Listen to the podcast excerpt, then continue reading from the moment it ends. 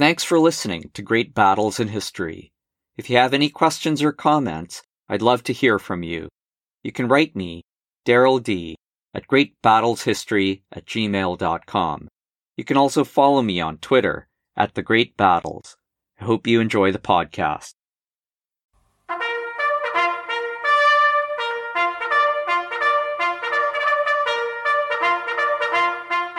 During the summer of 480 BCE, the Persians bore down on Greece. Many historians estimate that their combined land and sea forces represented the largest invasion of Europe until the D-Day landings of June 1944. For much of its march through Thrace and down into Macedon and Thessaly, the imperial army kept close to the coast. Just offshore sailed the imperial armada.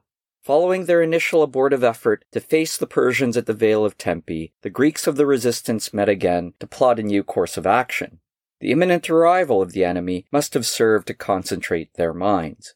Moreover, through the reports of their spies and the information passed on to them by Alexander of Macedon, they had a realistic appreciation of the immensity of the forces arrayed against them. They now determined to make their stand at the pass of Thermopylae. It was the only pass that the Persian army could take in order to reach central and southern Greece. Crucially, the pass was exceedingly narrow, far more so than the Vale of Tempe. We need to banish from our mind's eye the Thermopylae of today. The wide alluvial plain there now is the product of centuries of silting by the Spercheios and other local rivers. 2,500 years ago, Thermopylae was, at its narrowest point, a defile perhaps 20 meters wide. Herodotus describes it as little more than a cartway.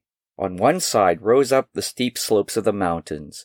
On the other, the ground dropped away to the sea. In such constricted terrain, the Persian advantages of massive numbers and superb cavalry were completely nullified. The Thermopylae position had one final, absolutely essential advantage. It allowed the Greek army to mount a coordinated defense with the Greek navy. 60 kilometers offshore of the pass was the northern point of the long island of Euboea.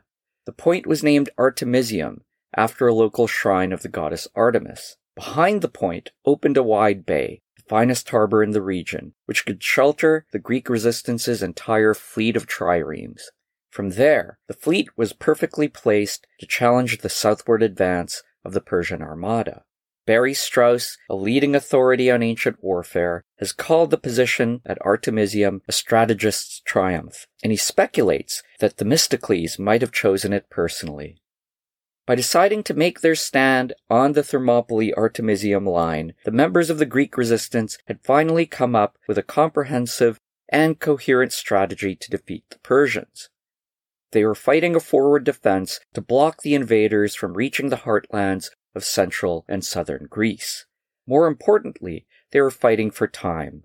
Great King Xerxes, the Greeks must have realized, had both political and practical imperatives for a quick victory. Politically, because he ruled his empire personally, Xerxes could not remain on campaign in distant and remote Greece for very long. If he did so, he risked his empire's administration falling into disorder or even rebellion breaking out somewhere. Thus, he had to return to his capitals to retake the reins of government as soon as possible. Practically, the great king's invasion forces consumed staggering amounts of food, water, and fodder, this was the case not only for the army, but for the fleet as well, which, as we've seen, had just as many men.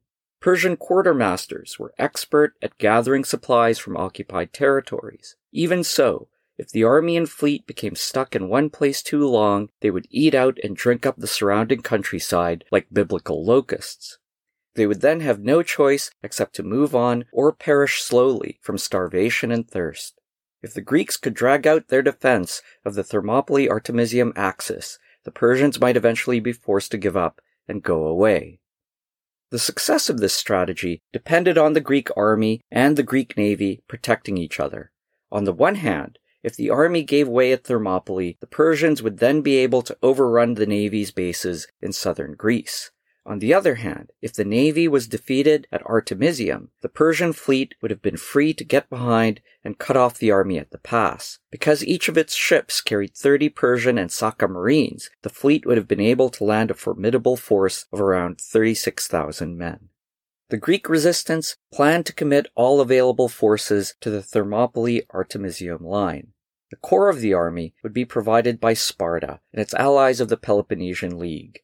When fully mobilized, as they were for Plataea the next year, the Spartans could put 10,000 hoplites into line. The Peloponnesian allies added around 15,000 more. The majority of the fleet, about 180 triremes, was Athenian. A further 12 city states of the resistance alliance furnished 100 additional warships. As the alliance's leading military power, the Spartans insisted they exercise overall command. One of Sparta's two kings would lead the army.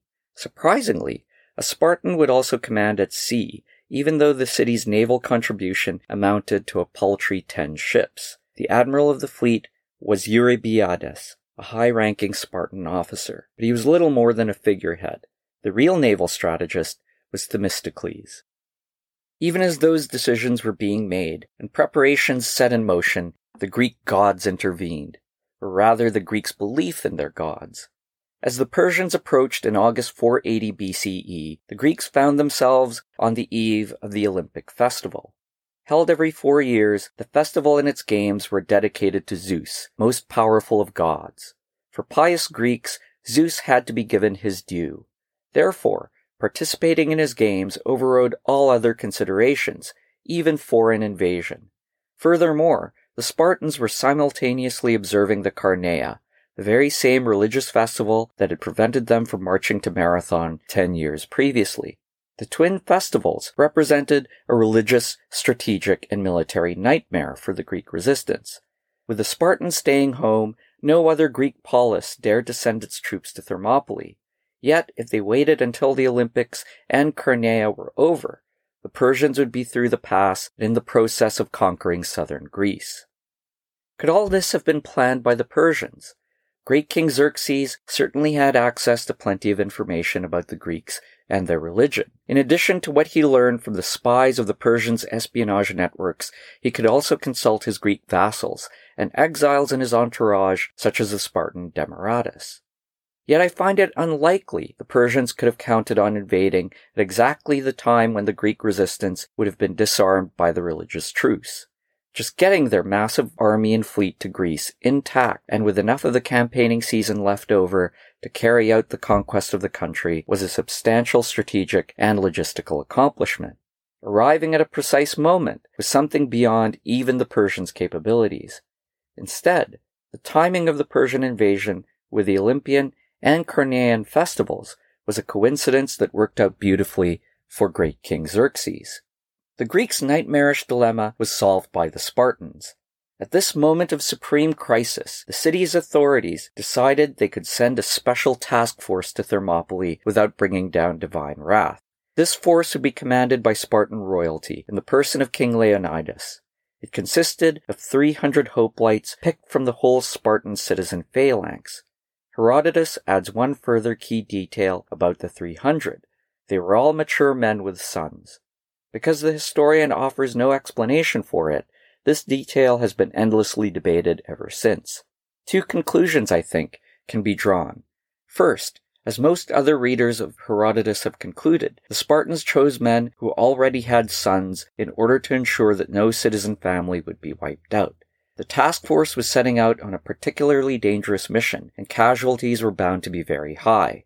Second, as a mature man, each of the 300 would have been a seasoned, combat hardened veteran. Leonidas's force was therefore small in size, but high in fighting quality.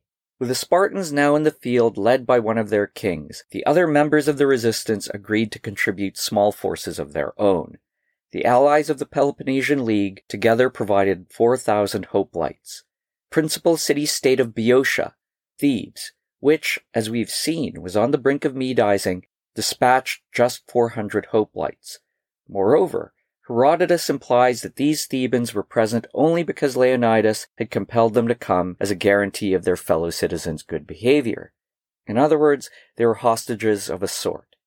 No similar questions of loyalty or zeal applied to the contingent supplied by another Boeotian polis, Thespiae, it sent out its entire phalanx of 700 hoplites.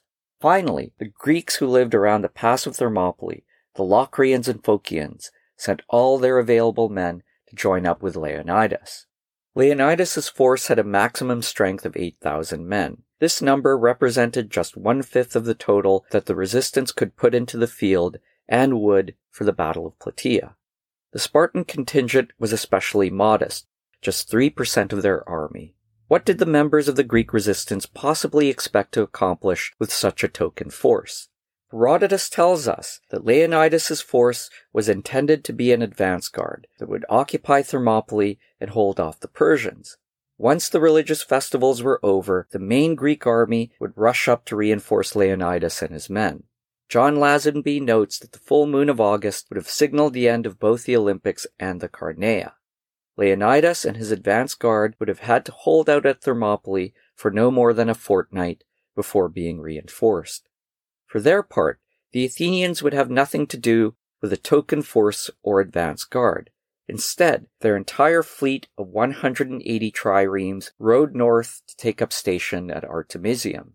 There they were joined by the Spartan admiral Eurybiades and the rest of the resistance squadrons. The Athenians were no less pious than the Spartans, yet they understood they were in even greater danger. If the Persian invaders broke through at Thermopylae Artemisium, they would make straight for Athens. Only after taking the city would they complete the conquest of Greece by moving on to Peloponnese and Sparta. This knowledge of impending mortal peril surely convinced the Athenians that they had to set aside any taboo against warfare imposed by the Olympics.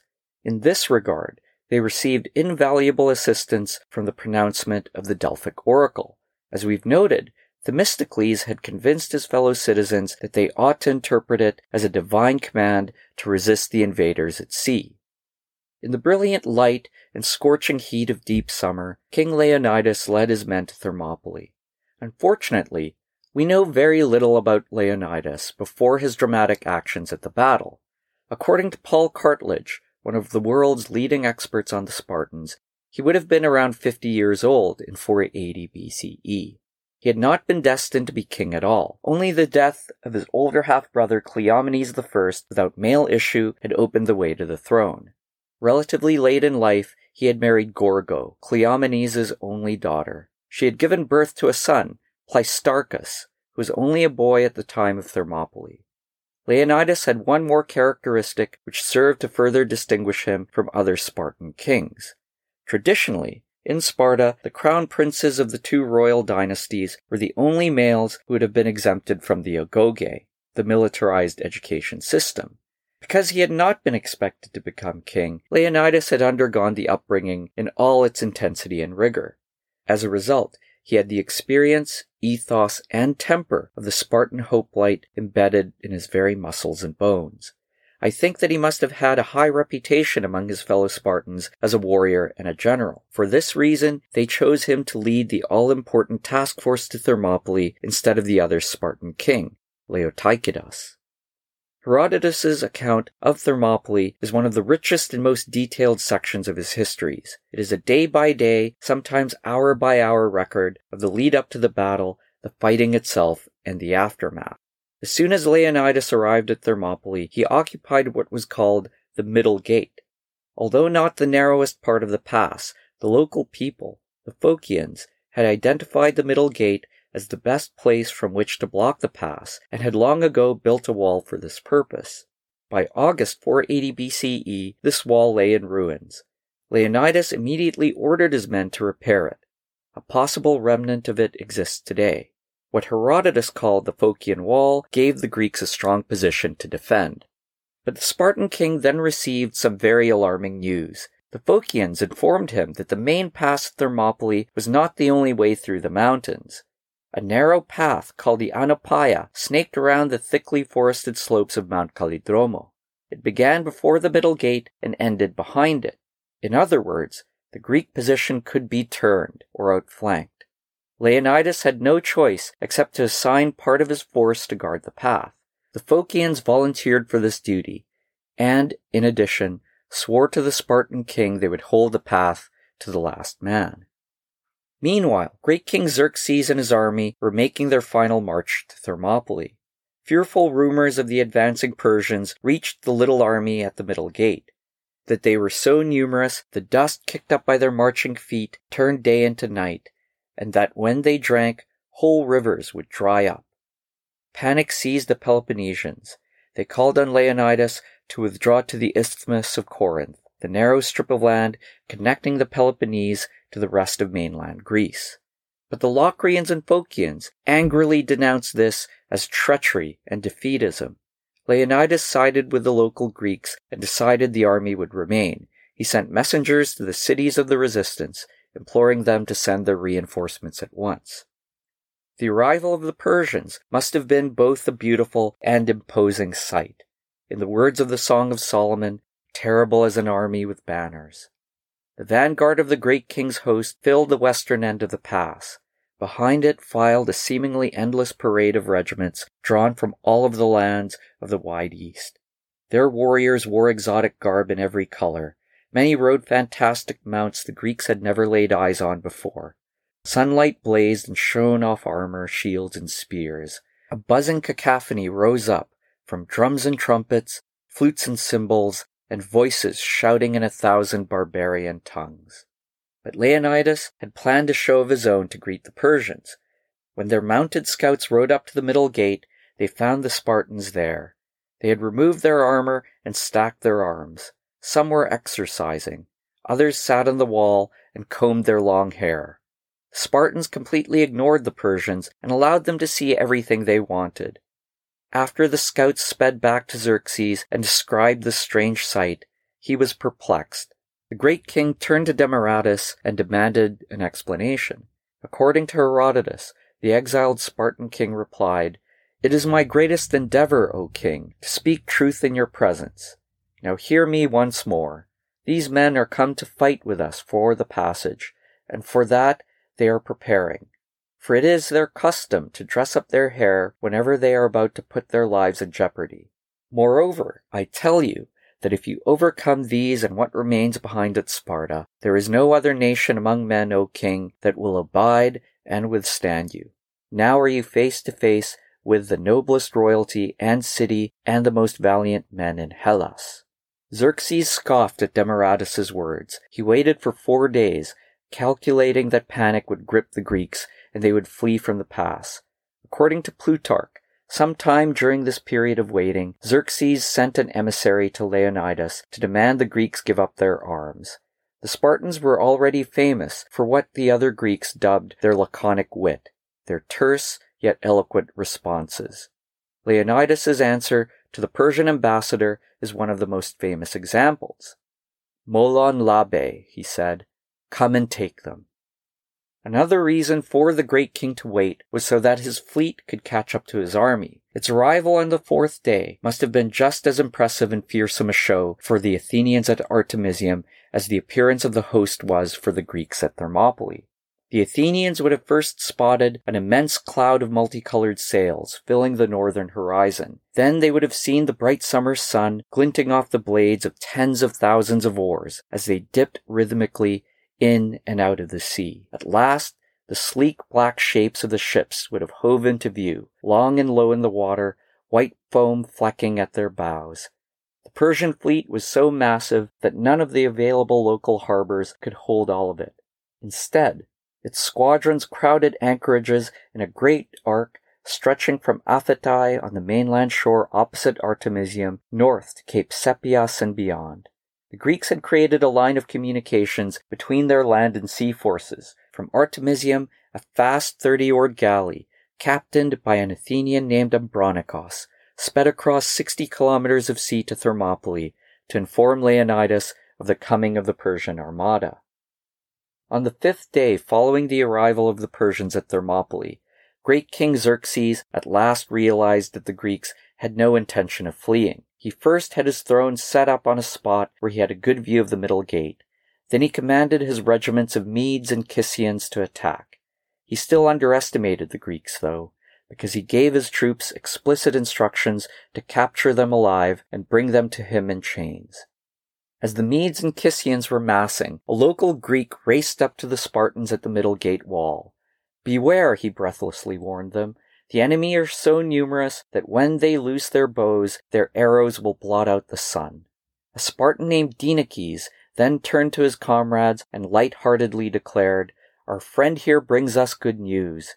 We will fight our battle in the shade. The Medes and Kissians advanced coolly and confidently toward the middle gate. They were Iranians, second only in status to the Persians themselves. Furthermore, they were fighting directly under the eye of their royal master. Unfortunately, Herodotus does not provide us with many details of the fighting itself. We can only try to reconstruct what happened from what we know of Persian and Greek warfare, as well as the situation at Thermopylae. I imagine that the Medes and Kissians advanced to bow range of the middle gate, set up a wall of their wicker shields, then shot a barrage of arrows at the Spartans. When they thought they had the enemy sufficiently softened up, squads and companies of Medes and Kissians surged out from behind their shield wall and charged forward, determined to carry out their king's orders to capture the Spartans. But the Spartans were waiting for them. The Kissians and Medes ran into a line of unyielding bronze shields and thrusting spears in the hands of the hardest, deadliest hand-to-hand fighters in the ancient world. The great king's warriors fought bravely, but Herodotus stresses that they were woefully overmatched. They retreated, leaving their dead and wounded strewn at the Phocian wall. After the defeat of these first assaults, the great king and his commanders flung more troops into the fray. The fighting lasted the rest of that hot, dusty August day. It settled into a bloody pattern, a hail of arrows, a spasm of hand-to-hand combat thrusting spears, stabbing swords, chopping axes, then the Persians in flight with the Greeks still standing steadfast at the middle gate. So dismayed was Xerxes at the failure of his troops that he leapt off his throne three times. For his part, Leonidas rotated the various Greek contingents so that each took its turn at the wall. In this way, there were always fresh hoplites to face the Persian onslaughts. Why was the Persians' signature tactic, their arrow storm, so ineffective at Thermopylae. The Persian imperial army had in its ranks the finest archers of the ancient world, and they could shoot at the Greeks at will. There are three reasons, I think, for why the Persians could do so little damage to their enemies with their preferred weapon system. The first reason is that the narrow confines of the pass prevented the Persians from bringing a sufficient number of archers into line to bring down a truly overwhelming barrage of arrows. Contrary to what the local Greek had warned Dieneces, they could not, in fact, blot out the sun. The second reason is that the Phocian wall provided the defenders with excellent cover. Standing or crouching behind it, with their shields raised, the Greek hoplites left very little flesh exposed to incoming missiles. Finally, if the Persian archers closed the range to enhance the accuracy and striking power of their arrows, they made themselves vulnerable to sudden charges from the Greeks. Later in the 5th century BCE, the Spartans had their youngest, fittest hoplites run out of the phalanx to attack and chase off missile armed enemies. They could already have been using this tactic at Thermopylae. Some of the better trained and disciplined Greek contingents in Leonidas's army, for example, the 500 Tegeans, whom even the Spartans regarded as excellent hoplites, could have employed similar techniques. The Battle of Thermopylae might have witnessed several marathons in miniature. At last, great King Xerxes committed his best troops to the attack. The mauled regiments of Medes and Kissians withdrew, and the western end of the pass filled with the serried ranks of the immortals. Led by their general Hydarnes, the crack bodyguards of the great king paraded in perfect order. Spears in their hands, bows and arrow-packed quivers on their shoulders. Each guardsman wore gorgeous robes in the Persian style, and beneath possibly a corselet of iron scales. Most impressively and outlandishly to the watching Greeks, each wore a fortune in gold jewelry. Leonidas ordered his Spartans to the Phocian wall. The first day of the Battle of Thermopylae would climax with a clash of warrior elites. The immortals came on. At 200 meters, they halted and poured their arrows into the rows of overlapping, lambda emblazoned shields at the Phocian wall. Then they took up their spears and advanced. The Spartans now unleashed a stratagem that only they had the training and battle craft to even contemplate attempting. Suddenly, they turned and fled. Thinking they had triumphed, the immortals surged ahead, their order formation breaking apart as individuals and small groups raced to catch and cut down the fleeing foe. At a signal, the Spartans turned, reformed their phalanx, and charged. The Immortals were as professional and war hardened as any soldiers in the ancient world, but they were taken by surprise. Moreover, Herodotus stresses they were outmatched in close combat skill by the Spartans, and their spears were shorter. The carnage must have been tremendous. In the end, the Immortals gave up and retreated, leaving the Spartans in firm possession of the pass. For the Persians, the result of the first day's fighting at Thermopylae were dispiriting. As always happened when Persian infantry fought face to face against Greek hoplites, they had suffered far heavier casualties than they had inflicted. In addition, they had not found an alternative to launching frontal attacks against the middle gate.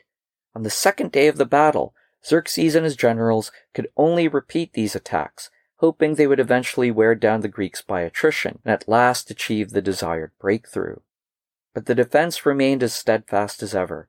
The pattern of attack and repulse was repeated again and again until finally the Persians drew off. The middle gate must now have been a place of horrific sights sounds, and smells. Piles of spear mangled Persian bodies covered by legions of swarming black flies, screams and wails from the dying, the stink of spilled entrails and voided bowels. While the great king's army was battering uselessly at Leonidas's hoplites at the middle gate, his navy was being fought to a standstill by Themistocles' triremes in two great fleet actions in the straits between Artemisium and the main Persian anchorage at Aphetai, the Athenians and allied Greeks sank or captured more enemy ships than they themselves lost. Worse still for the Persians, the great king's admirals had dispatched 200 ships to go around the east coast of the island of Euboea and come at Artemisium from behind. Along the way, these ships were struck by a storm and utterly destroyed. The first two days of fighting at Thermopylae appeared to vindicate the decision by the Greek resistance to send Leonidas's advance guard to hold the pass.